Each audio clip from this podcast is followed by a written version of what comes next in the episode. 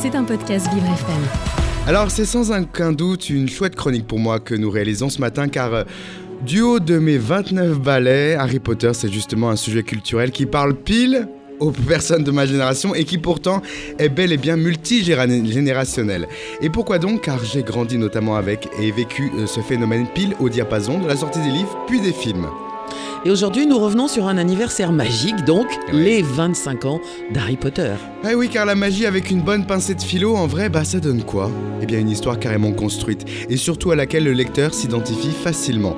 Et là, c'est le point de féerie de l'auteur, n'avoir finalement mis la magie qu'au second plan d'une histoire qui n'est ni plus ni moins qu'un conte moderne construit pour magnifier autant que dépeindre les comportements des Moldus que nous sommes. Petite anecdote, Dominique.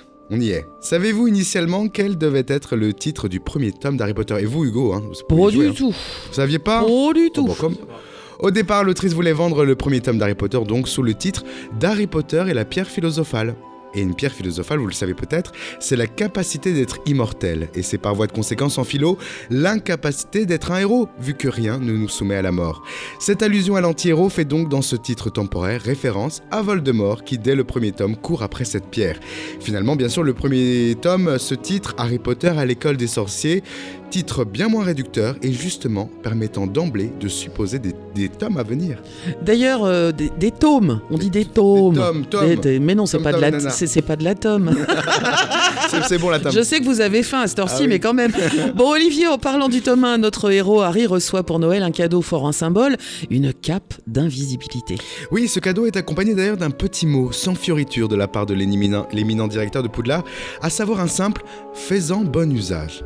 Avec cette cap, notre petit magicien ne craint plus de se faire prendre et peut se rendre où bon, où bon lui semble sans être peur d'être surpris. Et d'ailleurs, Dominique, fort de cette cape d'invisibilité, respecteriez-vous les conseils de Dumbledore si vous aviez un si grand pouvoir ? Bah oui, parce que moi je suis quelqu'un de, de, de sage, c'est et pour ça. En plus, c'est vrai, on y croit. euh, et pourtant, Harry, lui, lui, ne l'utilise aussi pour la première fois que pour faire des recherches. Cela se déroule dans la bibliothèque du château de Poudlard. Alors oui, notre Potter transgresse, transgresse pardon, les règles avec sa cape d'invisibilité, comme lorsqu'il se rend au Pré-au-Lard ou lorsqu'il s'infiltre dans le ministère de la magie. Mais là est le grand mais, car Harry Potter ne fait jamais usage de ce pouvoir d'invisibilité pour nuire à autrui. Non, il s'en sert seulement pour rechercher la vérité sans jamais commettre de crime.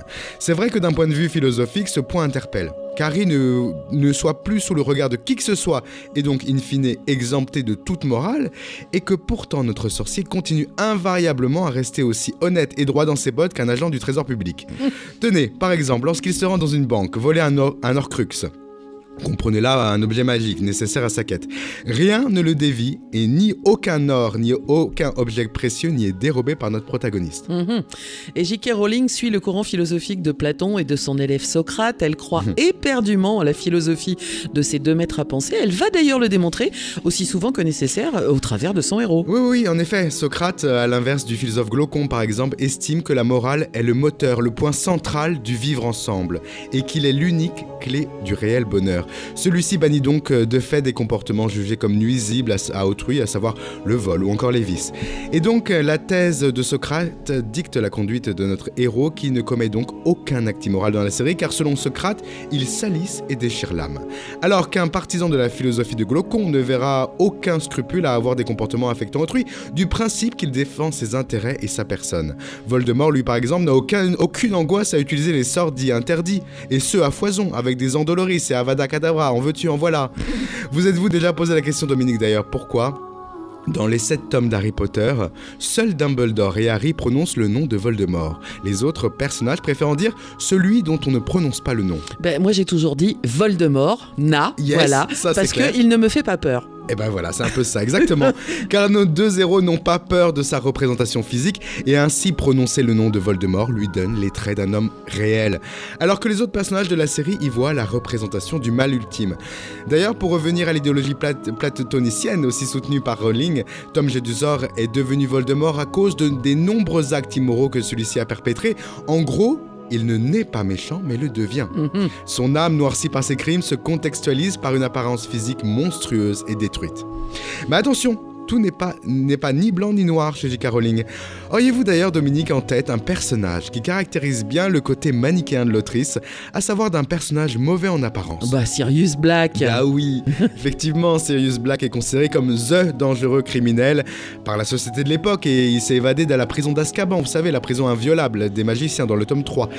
Il ré- révèle alors à avoir un visage sombre et peu avenant, et bien Rowling joue dans la nuance et applique une leçon de pensée socratienne qui consiste à dire que le mal se cache en chacun de, t- de nous, mais aussi et surtout le bien. Alors, outre que d'être un marginal dans le monde des sorciers, c'est LE personnage qui sauve de la mort Harry alors qu'il n'est encore que nourrisson. En somme, sans Sirius Black, il n'aura jamais eu euh, Harry pour pouvoir vaincre Voldemort. Transition toute trouvée d'ailleurs sur la bataille finale du septième tome, Olivier. Oui, Voldemort et Harry, vous savez, s'affrontent pour l'ultime fois, et là revient en force la vision platonicienne de la morale selon Rowling.